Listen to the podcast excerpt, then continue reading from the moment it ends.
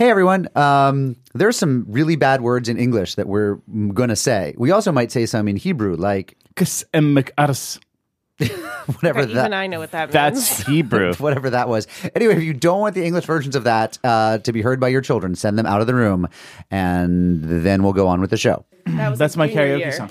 Oh, that's the so moment good. it came out, I was like, "That's my song." It's an amazing. My best friend Leslie. song. said, "Oh, she's just being Miley." Next time we hang out, I will redeem Mics, myself. mics, mics. My heart can't wait till then.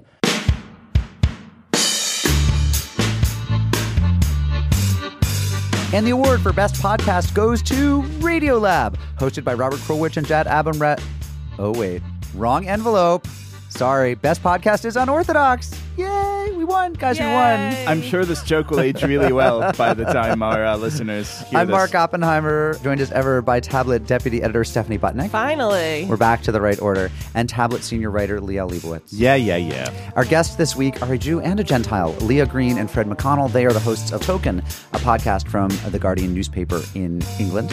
A podcast so frank that they make even us blush. They're so black and trans, like they really have everything. They They, have it. check every and box. most importantly, they're British. And they're, and, and they're Like, that's British. all we need. That because was- today we will sound very stupid. that because they will be the intelligent ones, Yeah, no, no, matter right. what they say. like they don't realize that they're token to us because they're British. Because I'm doing Not my anything else. I am doing my accent the entire episode. I'm be like, so uh, British, uh, apologize for the mandate before we begin, and then we could continue. any any news from the home front? I, I have a couple amazing stories, but do, do any of you have? Do you, do you want to try to compete with them first? I don't think we No. can. We don't have the manpower, Mark. Even if we did, Okay, the first thing I want to say is former unorthodox guest and, and longtime booster Julia Frakes visited and stayed at Oppenshire Manor last night.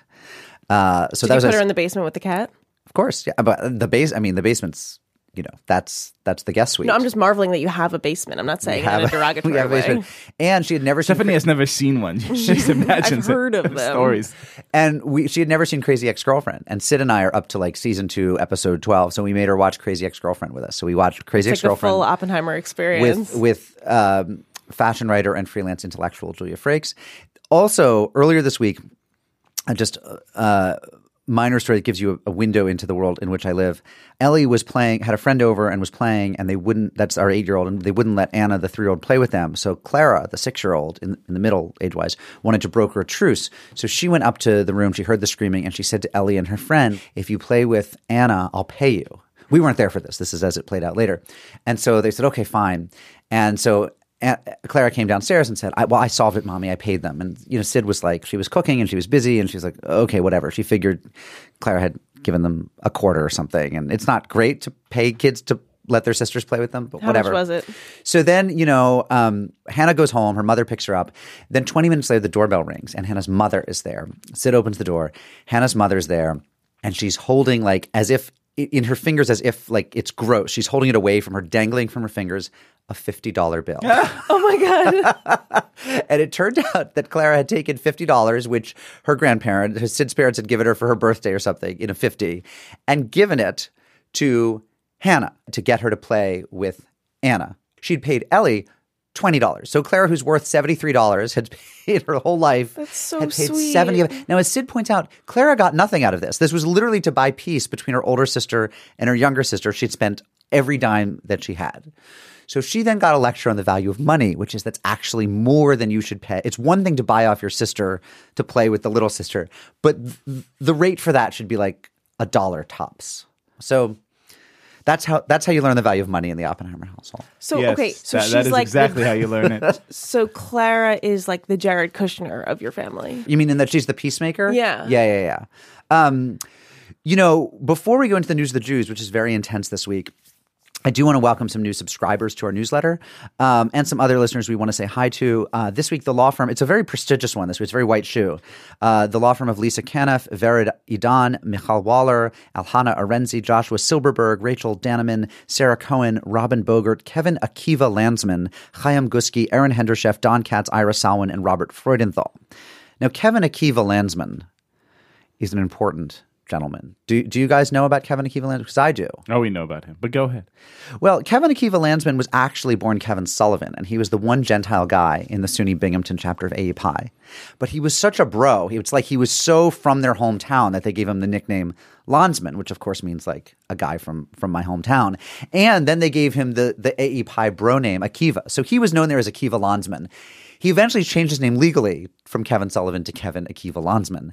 Um, and professionally, he's Kevin Landsman. But um, he goes by all three names so as not to be confused with the orthodontist Akiva Landsman from Mercer Island, Washington. But he's he has not yet converted. He's just really down with his Jewish frat bros. I can't. I cannot do that. I, I That is who he literally can't even. I think Mark wins this week. Thank you. And I think he need, he like he could. I was due. Yeah, yeah, it was time. And you really like you put you put in the legwork. You get this one. I really thought about it. I really thought about it. Um, news of the Jews this week, all bad, basically. yep. This week, in the break with 5,000 years of history, Jewish news, all bad. So I'm just going to run down. We have one. We have one not bad. Actually, even even the topic at the end that's funny is bad. But I'm just going to run down the really bad, really really bad stuff, and then we should put like the Benny Hill theme song in there, like that, that, that, yeah, yeah. Yeah, where he- Guys, you lost me. let's see. Two Jewish brothers were abducted in Paris. One of them had his finger sawed off by their attackers. Number two, uh, there was the vandalized cemetery in St. Louis. Uh, number three, there was the vandalized cemetery in Philadelphia. Number four, Nancy Salem, a preschool teacher at the Children's Courtyard in Arlington, Texas, was fired after uh, her social media posts were discovered. I'm just going to read this tweet. Have a safe trip, Lulu. I love you, baby girl. See you in three weeks. Kiss the Palestine ground for me and kill some Jews. Little emoticon hashtag miss you already. I gotta tell you, that's that's kind of a nice, you know, colloquialism.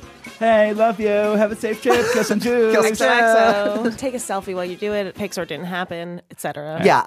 So, look, we haven't really talked about just the craziness of the past week, 10 days. One, one big question How alarmed should we be, and what should we be doing? You know, I just wish there was some way that Jews could defend themselves.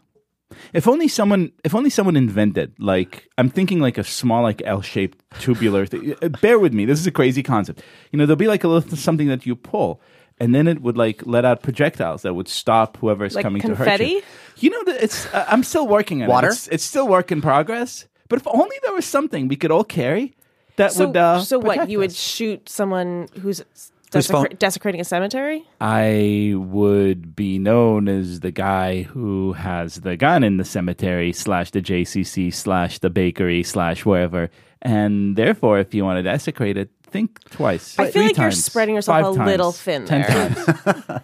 How are you going to be everywhere? no, we, we all are. We're all going to carry heat. Every Jewish man, woman, and this is important, child should be armed.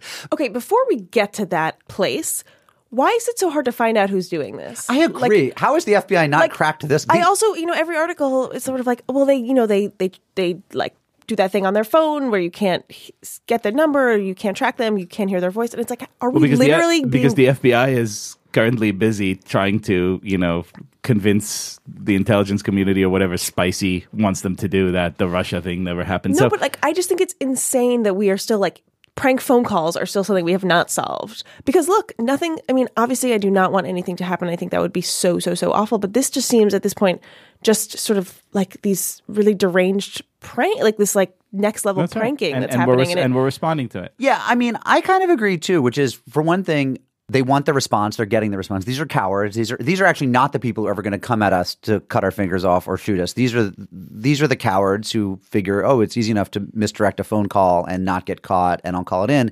And then Jews everywhere responding and panicking and um a, I- I wish that there was a way to not give them that satisfaction. But how can you do- I mean, but B, yeah. and this is my major point. The thing we should not do is start like hiring lots and lots of extra guards and like extra double locking and building those like antechambers where you have to walk into a room and it get the door gets locked behind you while you get the body scan while you show your ID. Like because once we do that, it will never go back. Nobody ever says once this wave has passed two three years from now and we're back to normal low level unbothersome anti-Semitism. Nobody ever says okay, fire the guards. We essentially would be in a permanent state of being Jews in France or Argentina. Let me and I don't the- want to live like that. And, me- and I'm willing to take the, risk. Let me say the same thing in a, in a slightly, um, you know, revamped way. There's no need for a semi-automatic. A nine millimeter will do perfectly well. But you know, you're talking about like cowardice. Also, like knocking over a tombstone is pretty low on the list of like badass things to do. That's basically like you're going Yeah. to an. It's just, it's just. It's silly. almost, I mean, it's, almost like anti anti Semites are fucking vile cowards with I mean, no moral funny, compass. I like, mean, wow. Last week we were like, "Oh, you're you're targeting the JCCs. Great, no one's Jewish there." Now you're targeting the cemeteries. Where literally no one is. Yeah, it's like, Like, what is? It's just You're designed charting our to dead s- people. But I, I mean, I don't know. I think it's it's. Look, I'm I'm officially giving into like, okay, this is this is messed up. Like I'm I'm on board that train. Like things are scary. I have a great idea how to how to solve this. So it's now been forty Is it an days. Uzi? No. Uh, it's a guy named Uzi. He's like, I would solve this for you, no problem. Well, Uh, and and he would have right if the if if the Shin Bet were on this, they'd know the you prank know, phone call like or wi- something. within This two seconds. I like that. Are there prank phone calls in Israel? Like, do people get this far in Israel, or they're like, we know who it is? with prank phone calls. No, like with like The bomb second threats. you think it, the Israeli Secret Yeah. Service knows it.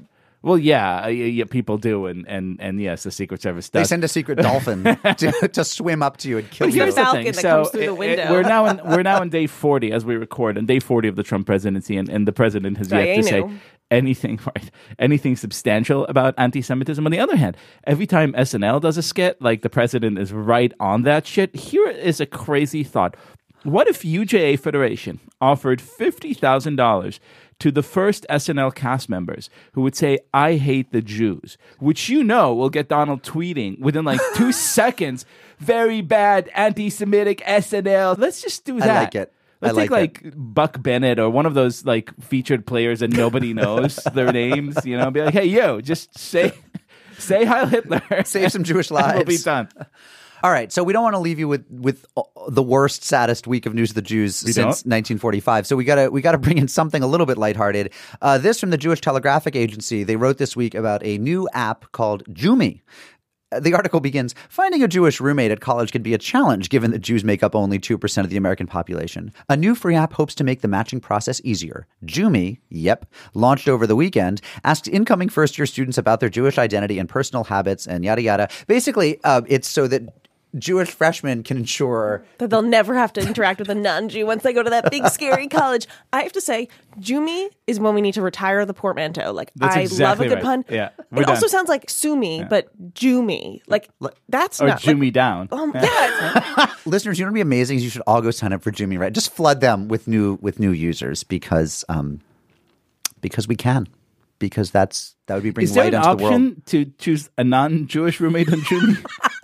and could like go goyim go on Jumi and be like, I really want a Jewish roommate because they're clean. They'll help with my homework. This is that's perfect. That's right. Oh, it'll I be actu- like it'll be like J Date where it gets infiltrated Yeah. by non-Jews. By the way, those of you who are calling in bomb threats at the JCC, there's an amazing new app. the Jews will come to you, man.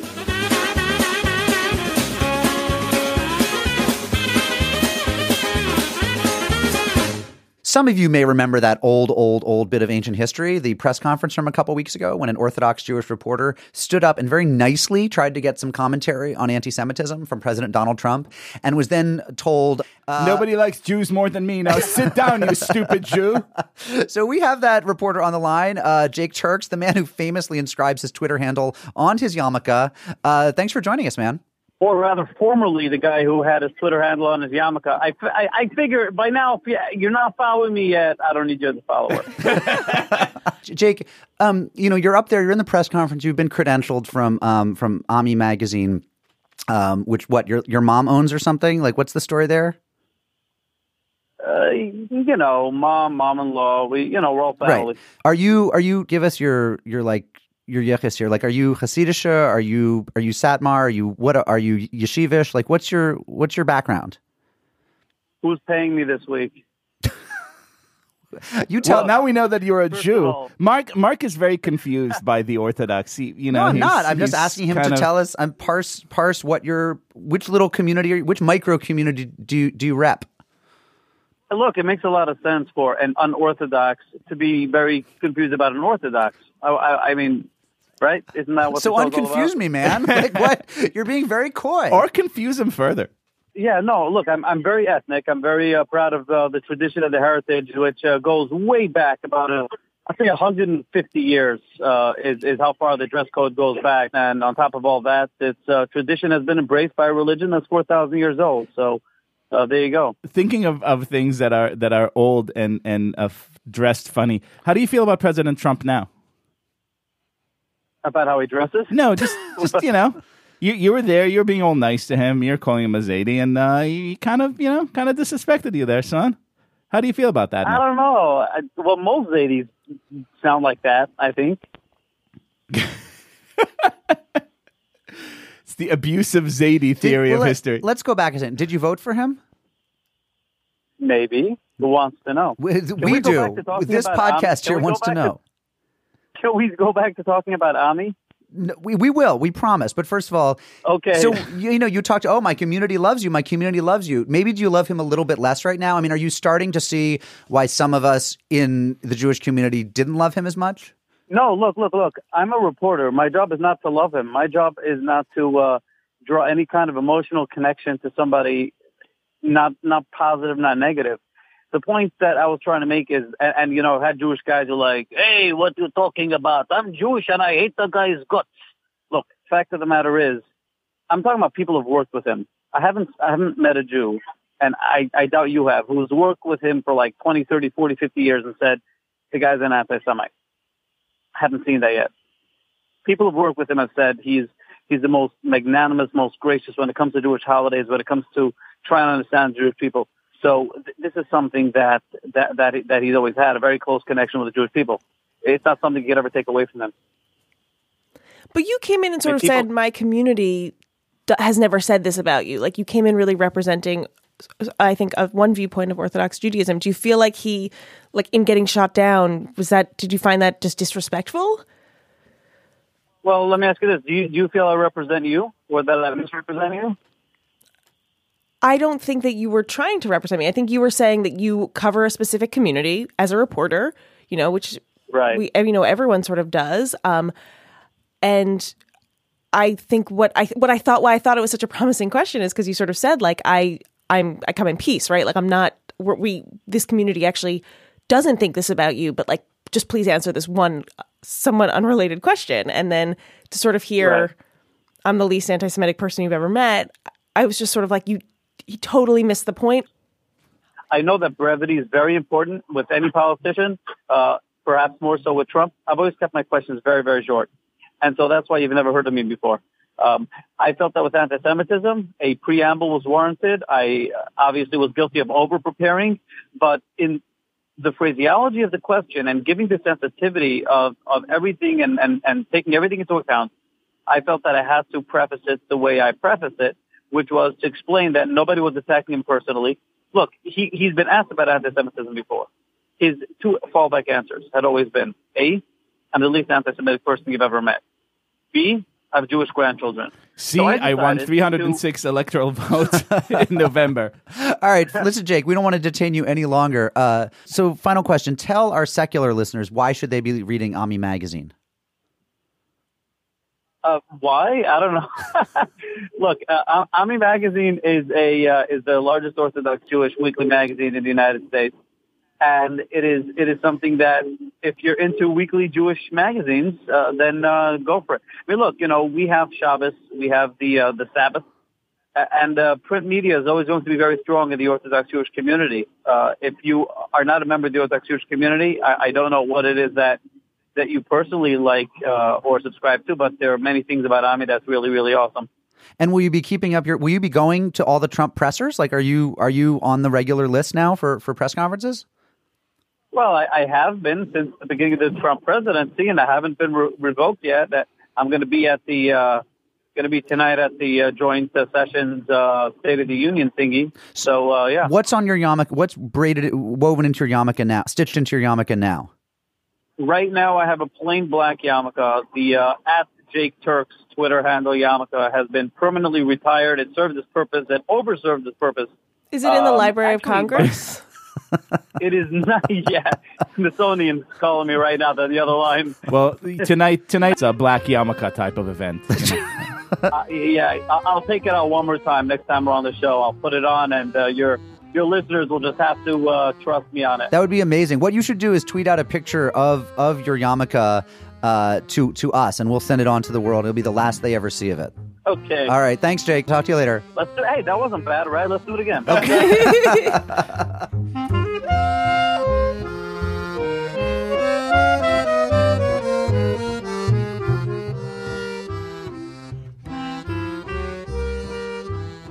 All right, some upcoming live events. I'm going to say, first of all, um, I'm going to be in Tel Aviv the night of March 17th, and I'm doing a little meetup at a little bar. And if you want information on that, just email me directly at moppenheimer at tabletmag.com, and I will um, I'll let you know where you can come um, come hang because I'd love to meet some of our listeners.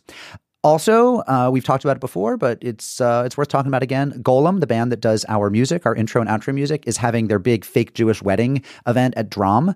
Uh, it's March 23rd. You can find out more at dromnyc.com. That's D R O M N Y C.com. This summer, I am uh, running a conference that I've run the past couple years at Yale called Thread, which is a narrative storytelling conference. We have um, Glynn Washington from Snap Judgment, Catherine Burns from The Moth, uh, Sarah Stillman from The New Yorker, a whole bunch of amazing people.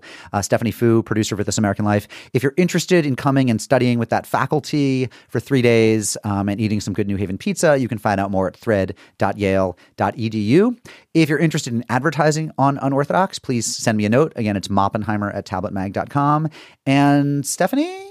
Oh, I got a good one. Tablet's sister site Jewcy is hosting a Purim Pun a Palooza. It's a fun, free event with extra special judges, prizes, candy for all, even adults. Su- more? Did I already say surprises? They're going to be surprises. Surprises. Um, the show goes down Monday, March 13th, the day after Purim, at Halyard's Bar in Brooklyn. Um, doors open at 7 p.m. And if you want to be, if you want to go, or if you want to be part of the Pun Palooza, um, check it out at facebook.com slash jewcy magazine. I'll be there. and Jewcy is spelled. J E W C Y. Should we go to the mailbox? Um, got some cool mail this week. Uh, first of all, Nachum, who didn't give us his last name, complained, um, Don't you know that shaving with a razor is trafe? Can't you find a different sponsor rather than peddling pork on your show? Just saying. Love, Nachum. First of all, thank you for the love. We appreciate a good a good love, comma. Um, yeah, a lot of us shave, Nachum. and and we consider it a much like higher Jewish value uh, to always take money Wait, when can you offered explain to you. it to me? That's right. Other than you know rejecting sponsors Because on this I hadn't, this I hadn't it's in heard Torah. of. You don't know Jews You weren't can't supposed to shave? Shave ever? I thought there's like certain times, No, no, no. certain You're not allowed to let a razor touch Wonder, your wonder why they have beards. Eh? But they can use. Oh, there's a whole. Blown. But there's a whole history here, which is you can use depilatories, and you can now use electric razors because they actually pull the. They don't touch. yeah. They don't touch the cheek. So when you wonder why do the yeshivish guys from Lakewood have are they clean? They have sideburns but are clean shaven. That's halachic because they're not using straight razors on their faces. What about laser? If your barber is a guy named Laser, then it's Laser. kosher. There's actually, I think, Oh, a, there are lasers. a barbershop in New Haven called Lasers Barbershop. Dude, it's the coolest name ever. All right. Uh, we get a, a great letter. Greetings from Ozurgeti, Georgia. I'm a 28 year old volunteer from Chicago spending a year By in the way, impossible not to read this letter in like the Borat voice. Borat. At first I was like, wait, which Georgia? Oh. From Chicago. I like. um, this is. I'll just read a bit of this. My Mormon family, Laurel Thatcher Ulrich is my great aunt, sent me to Akiba Schechter, a conservative Jewish preschool. I grew up angry that my parents would not allow me to convert, but I credit my confused Mormon Jewish upbringing with my lifelong interest in interfaith dialogue. Um, if you're looking for a place to do your next live show, could I recommend Tbilisi? Georgia's had an indigenous Jewish population for over 2,000 years. Tbilisi is amazing. I'm sure. Yeah. Uh, it's famous for its religious and cultural diversity, and, And it's hit, best food in the former Soviet Union. um, there's more than enough kosher khachapuri for everyone and wine, chacha, chacha, brandy for Liel. Regards, Alexander. So I wrote back to Alexander. I said, hey, man, make it happen. And then he was like, I don't really know how a tall blonde Mormon like me makes it happen with the Jewish community in Tbilisi, but if you can make it happen, come. So Well, first we'll go to Grand Forks, then we'll go to Tbilisi. I'm way more into Tbilisi than I am into Grand Forks. But we'll do them both if we can figure out how to pay for it. Um, hi, Mark, Stephanie, and Liel. I want to start off by saying I'm a huge fan of the show. I listen every Thursday morning while getting ready for the day. This morning, I noticed that you joked that Drake might be from Omaha, with the implication that there are no Jews in Omaha. As an Omaha Jew, I want to let you know that this couldn't be farther from the truth. We have a vibrant Jewish community here. In addition to a loyal following of unorthodox listeners, we have four synagogues, kosher food, a JCC, and an amazing Jewish day school and preschool.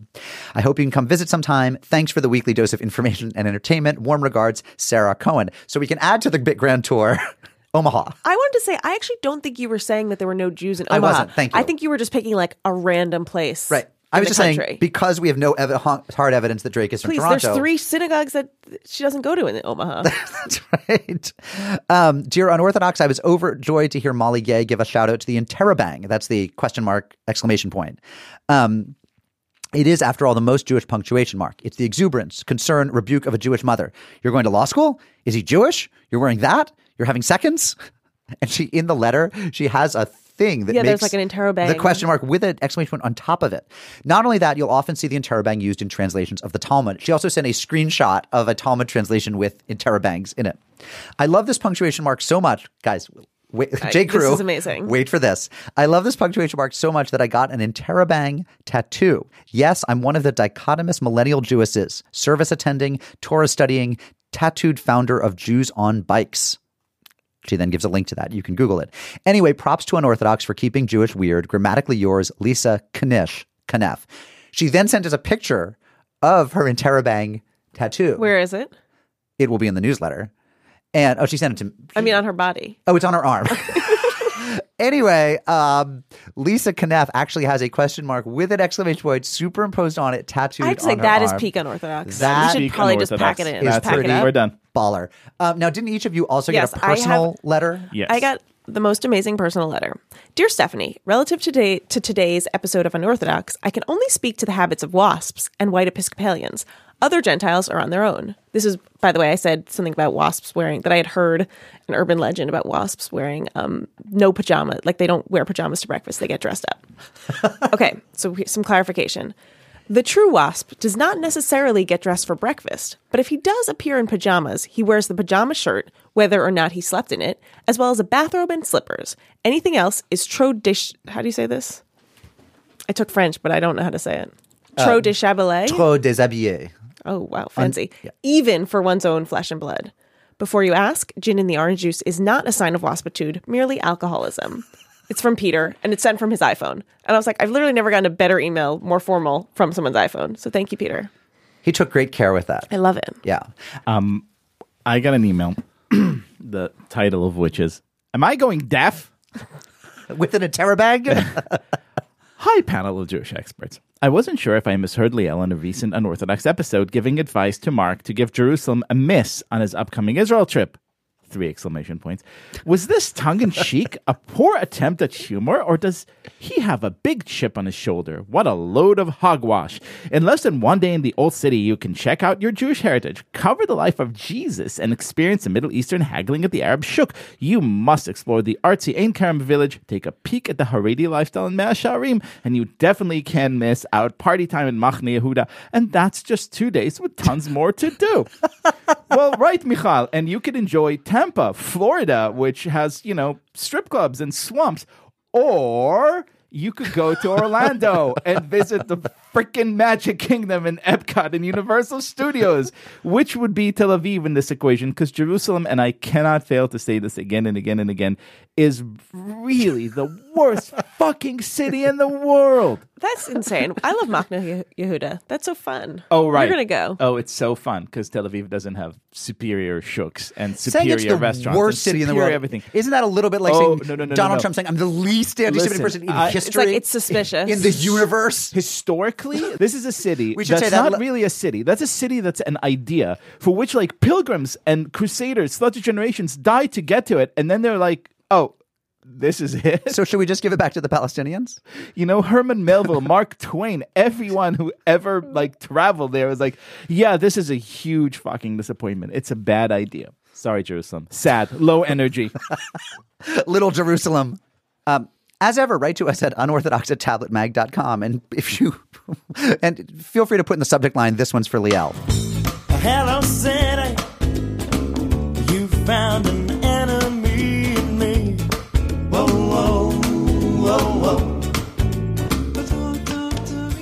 All right, this week we've got two guests for the price of one. One's a Jew, one's a Gentile, and they're both British. Woohoo! Leah Green and Freddie McConnell co host the very smart, very funny podcast Token from The Guardian, which covers topics like sex, gender, and race.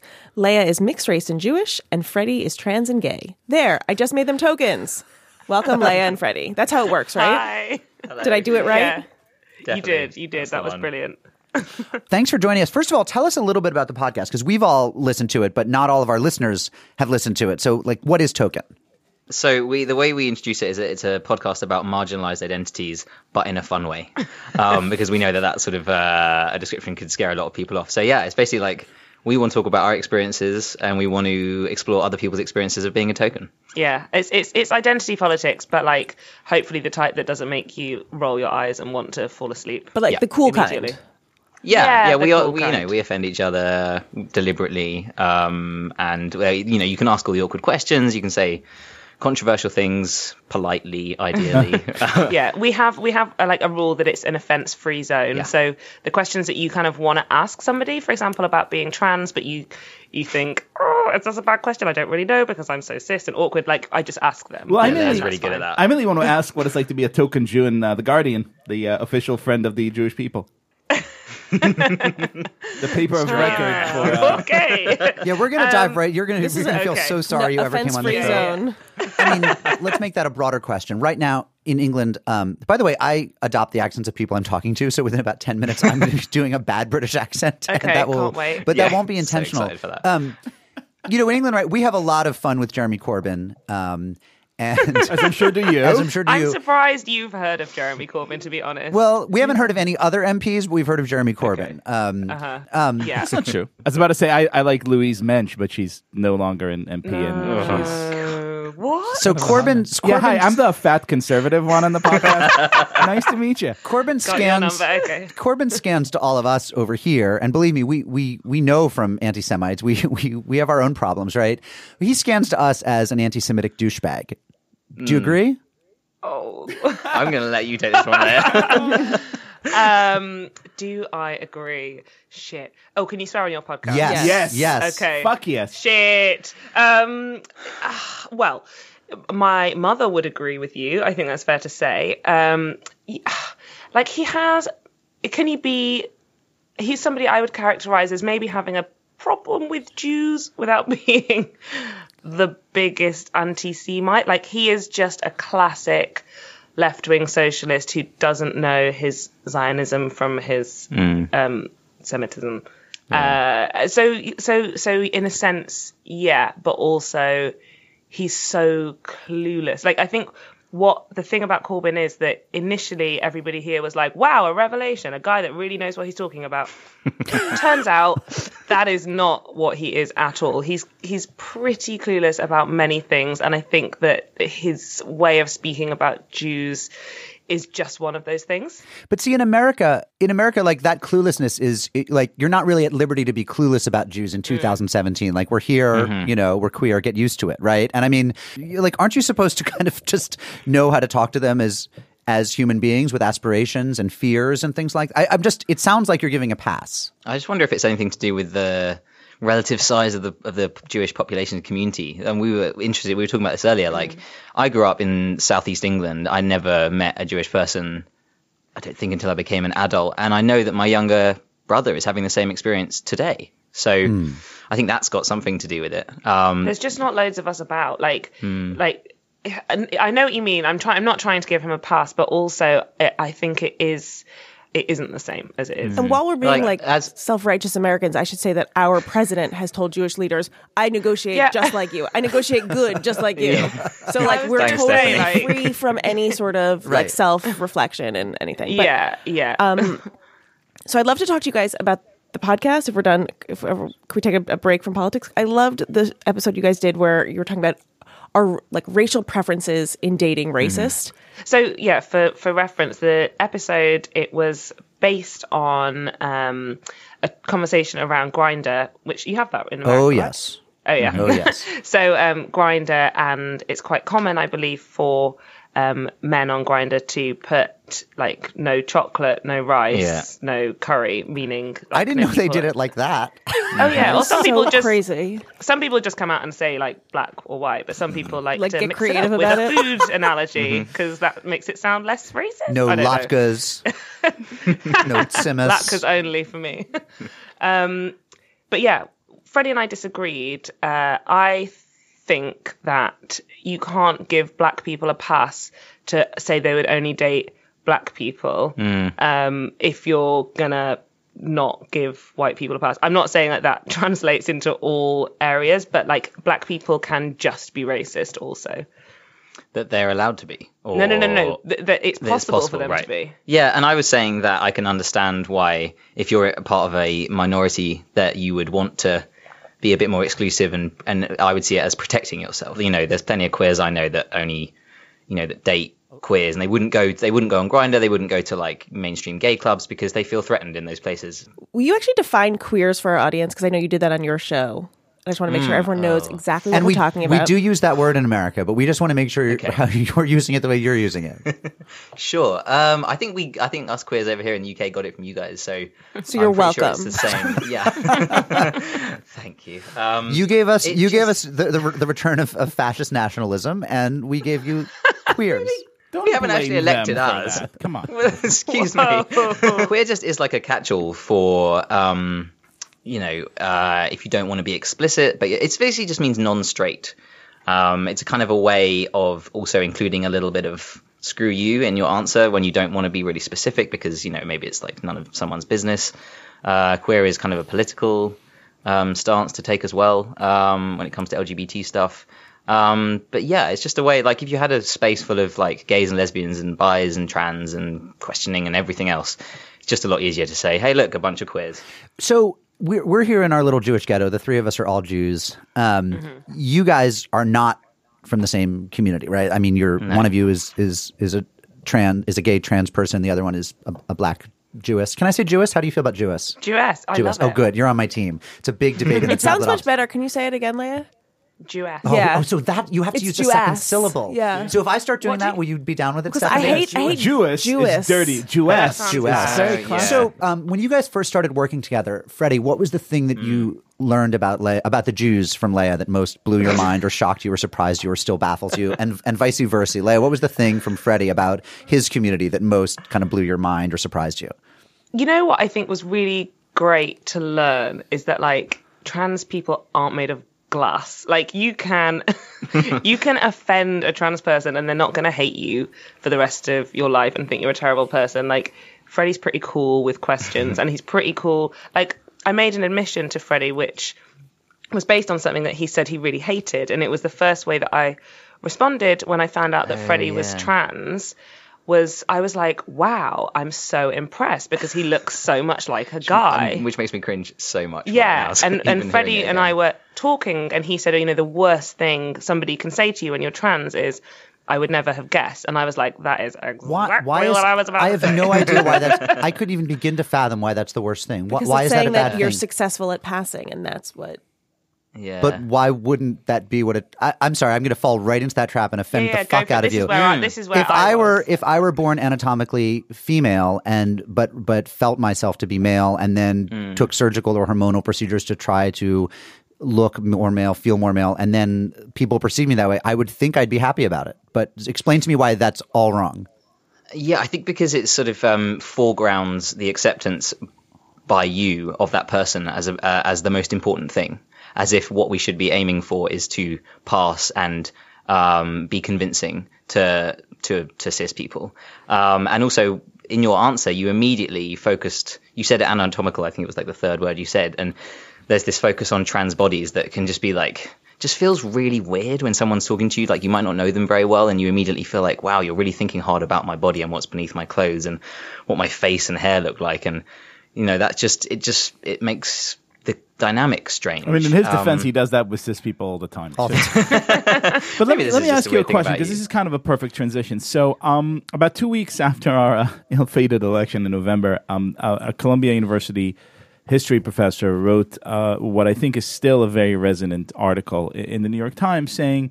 You know why we lost? We lost by we I mean you know Western civilization Yay! because because precisely uh, because the left this is his argument not mine although I, I do tend to you know strongly agree uh, precisely because of this obsession that so many of us on the left have with identity politics that completely alienated huge swaths of the population that otherwise would have been open to our kind of you know economic progressive cultural whatever argument that that the left that kind of classic liberalism used to make uh, discuss Okay, so I have a few thoughts about this. I think that this whole uh, narrative about the liberal elite having caused this is a trick that would only work on a group as hand wringing and like self deprecating as the liberal elite. Like, if you say it was your fault for caring about racism, they'll be like, "Oh no, I'm so feel so bad. I don't have any white working class friends. I must go out and meet some and bring them to my dinner party." Like, it's bullshit. People need to care about marginalized communities. And that care is not what led to this like massive split we've seen. And also, if the result of Trump being elected is that people dial back on identity politics and and caring for marginalized communities and that's a bigger win than they have at the moment it's just i just think it's a false narrative like it's just something somebody said but i just i just don't buy it Mm, And I think from my- perspective, I've never wanted my identity this, to be the center of any discussion. Um, you know, apart from occasionally on Token when it sort of illuminates a more of a universal feeling or issue. And all I, all I think people in my position would are asking for is a place at the table that's equal to everyone else, and that threatens the existing elites and you know. The pale, stale males um, that control everything, and that's why they turn it back That's on a us and blame Britishism. us. Nobody's ever said pale Oh, stale really? males in the U.S. Is that big over there? Is that like, or do you just make that up now? no Uh, no, it's yeah, it's a It's thing. a thing. Our our pale males are not. We're, we're not as pale and we're not as stale. We're just. Yeah. We're just But they're male. very sensitive, Yeah. so you, You can't know, call them that. I'm I'm curious because you're sort of talking about um you know we've we've I think in the Jewish community in the United States like there's there's issues with acceptance of Jews of color like across like I think institutionally there's there's a problem like there we just haven't been accepting or like the same thing Or we of- don't It's acknowledge called- that they exist. Yeah. It's called Ashkenormativity. Yes, I was called Ashkenormative, and it was like actually very true. Like my my worldview is very much like Eastern European Jews. Um, Obviously, until doing the show and like opening up my mind to like other people. Um, so I'm curious, what is? Do you think it's different over there? You're saying people just maybe don't aren't as familiar with Jews to begin with, so to see you know a black Jew is is much more. A- And also, if if I can build on that question, um, do, do you consider Jews white? Because you know the three of us kind of profoundly don't identify as such. Uh, don't feel that we are, at least in the context of our society. Interesting. okay. Uh, so in Jewish communities, you sort of, and this could all be, you know, this is could all just be my own sort of like neuroses, but um, you feel like you have to prove yourself a little bit more.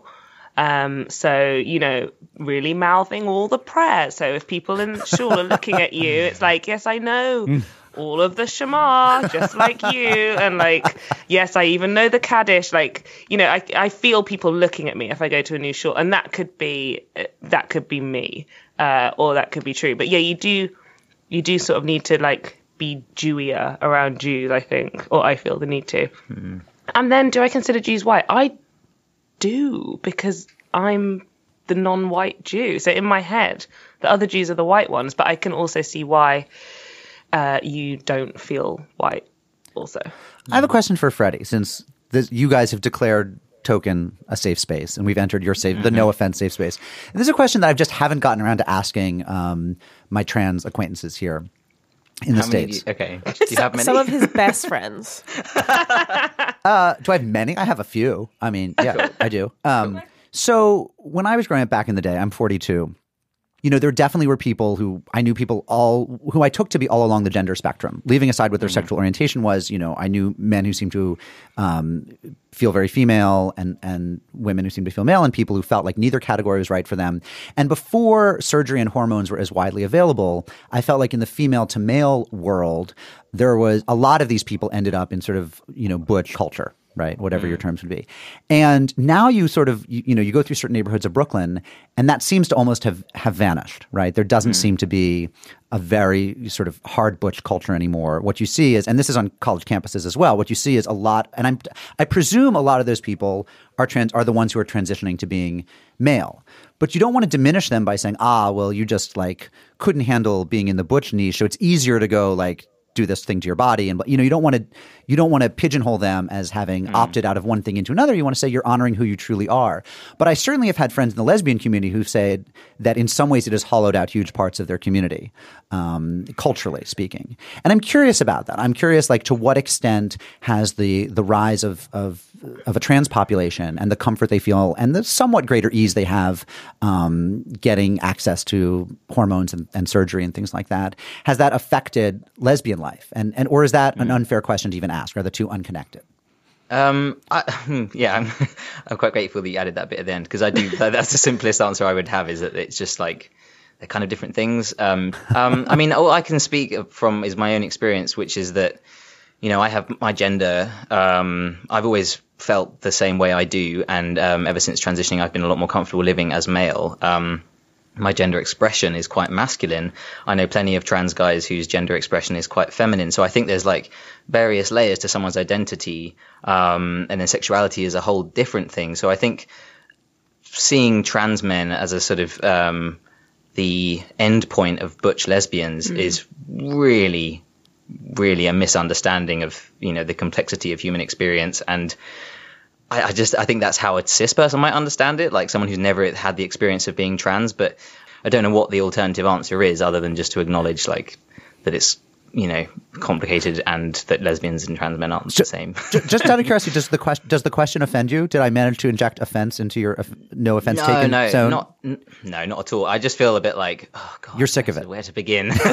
well, because like I just don't feel like I can really do it justice. I can't speak from the perspective of a lesbian who feels like her community is disappearing. Um, I just know that it doesn't really feel like something that's relevant to the trans male community. I don't know. I mean, maybe it's to do with queerness and um, the fact that there, as language evolves and people are sort of have more fluid identities, um, people don't identify as you know. There's lots of younger people using words like queer and non-binary and not identifying as lesbians, but that doesn't mean that they're abandoning an identity for another one. There's just like, oh, actually, this word fits me better. I asked Um, the this is question. what I would have always used. I asked the question mainly to blow the minds of all of our Haredi listeners out there. Um, before we take our leave of Leia and Freddie from the amazing English podcast Token, if our listeners want to dive in with just one episode, where would they start? Mm. What's your fave? What do you reckon, Leah? It depends how brave you're feeling. My Oh, my personal favorite. Okay, so so my personal favorite was our two part Christmas special, which was dedicated to vulvas. Um, so it was great. it was just two pretty long chats with uh, the data editor Mona Chalabi, who did Vagina Dispatches, and it was all about fannies, as we say here, but I know there it means bums. Oh yeah, Fannies means vaginas there? Yeah. Yeah. That's Whoa. I was raised. Fanny. If I got nothing else out of this conversation, Mind blown. it definitely means bums Can you here. imagine what we thought when we heard the term fanny pack? I mean, fanny pack sits on the front, so it is weird that we call it a fanny pack. It is weird. Yeah, yeah, yeah. But yeah, but we basically spoke a lot about like you know the aesthetics of vulvas and the female orgasm, all that kind of stuff. So that's for if you're feeling bra- uh, brave. And you wonder why Mark obsesses with bodies. he listens to Or you. I would say like the transparent episode, which may be like a nice way for our Jewess, Yes. Jews oh, and Jewesses that would to- have been a much better idea for me to say. but also vulvas.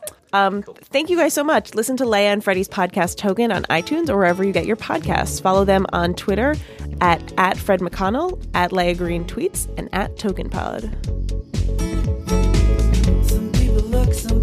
Stare, some people turn away, stumbling over words as if their tongue is in the way. Some people act as if their mind was made up anyway. Um, do we have any Mazel Tovs Oh, I got. of the week? I'll go first. Okay. Uh, Wow. yeah. Yeah. Wow. My mazel tov is for our friend and former colleague Bari Weiss, who wrote a really, really, really great piece in Tablet today that you should all read about who Jews should and shouldn't accept as partners in the anti-Trump movement. So go Bari. I received the greatest gift. Um, it was a challah enamel pin. Um, and it came from Studio Jfish, and I just like. I think you guys also want this pin, and it's you can get one. It's shop shop.studiojfish.com. Look, they only right sent now. one to me. Sorry. They Where, actually- where do you wear actually it? a note. Is it a is it a brooch? Is it a lapel pin? Is it Yeah, it's like it's it's called Flare. These enamel pins. I actually have. So I have I have one on my jacket. Flair to me is just office space. It's just the sort right, of TGI yeah. Fridays esque exact- restaurant exactly office right. space forever. So yeah, so I, I have a I have a pin collection, and and and then I got one more. My Mazel Tov is uh, from Lauren Shoulder, our listener. She asked if she could have my Mazel Tov for the week, and she wanted to turn it into a Mi Sheberach, a get well, to Rocco of Rocco's Tacos, whom we interviewed, who has been very outspoken about his multiple sclerosis. And she just wants to, Lauren is sending you a Mi Sheberach. She wishes you the best, and she wants you to get better, and um, and we completely agree. Unorthodox is brought to you by Tablet Magazine on the web at tabletmag.com. Our show is edited by Noah Levinson and produced by Alyssa Goldstein and Shira Telushkin. Rabbinic supervision this week by uh, the High Rabbinic Council of uh, Golders Green in England. Kosher Slaughtering by Warren Beatty. Find Tablet Magazine on Facebook. On Twitter, we're at Tablet Mag. Also, remember to go to iTunes for Stitcher and subscribe. And please go to iTunes and rate us. That would be. Um, it would be a mitzvah. Our music is by Golem. We record in Argot Studios, which is a sanctuary city, and we're proud to be part of the Panoply Network. Shalom, friends.